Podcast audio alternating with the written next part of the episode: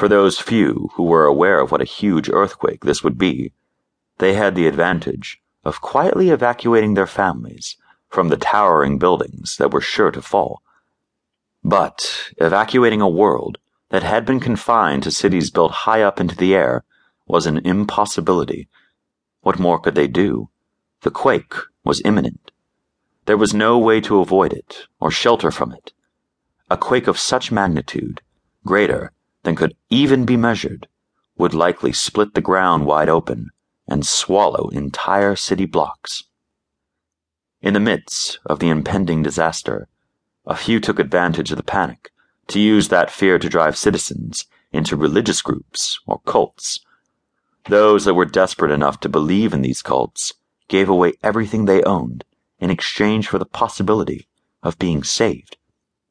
Since there was no logical hope to be found, they were turning toward an unknown spiritual force for that hope.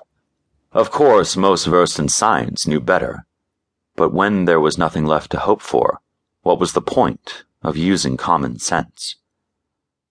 As much information as they had on the size of the impending earthquake, the way the ground was rumbling and the plates were shifting, had seismologists running in all different directions in an attempt to figure out exactly when and where it would strike.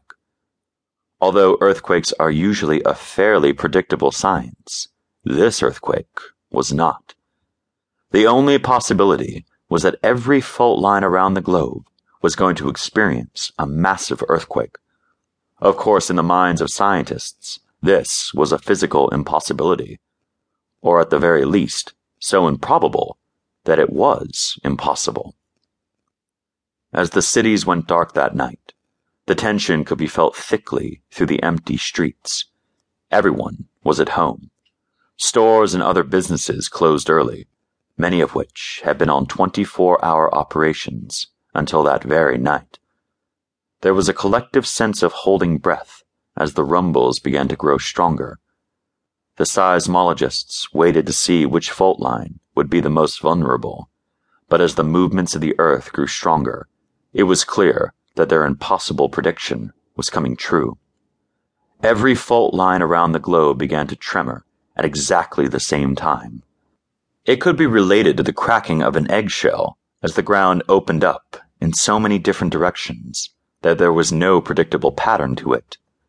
Even those cities that were located miles away from the fault lines were not safe, as the force of the earthquake was so strong that it carried across the distance and tore down buildings.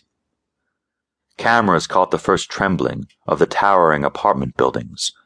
Reporters had the courtesy, or perhaps enough fear for their own lives, to turn off the cameras when residents began flinging themselves from balconies in their attempts to escape the crumbling buildings. Screams carried through the darkness, as piercing as the deep groans and cracks of pavement shattering, and the ground opening hungrily up beneath cars, buses, trains, buildings, anything that dared to be residing on top of it. Those that fled their homes ran the risk of being swallowed up by these expanding gorges. Some were spotted clinging to loved ones who had already fallen through the great, shuddering openings.